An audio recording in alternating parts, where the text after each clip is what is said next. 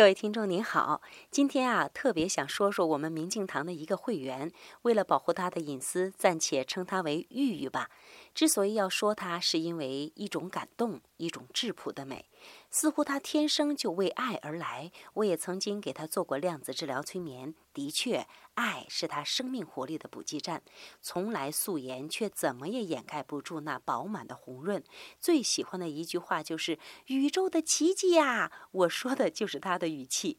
满眼都是奇迹的女人，其实本身就是个童话。她有时也说：“啊，我好郁闷呐。”那表情，那神态，实在是和郁闷相差十万八千里。转眼一倒头，呼呼声响起，她已经进入梦乡了。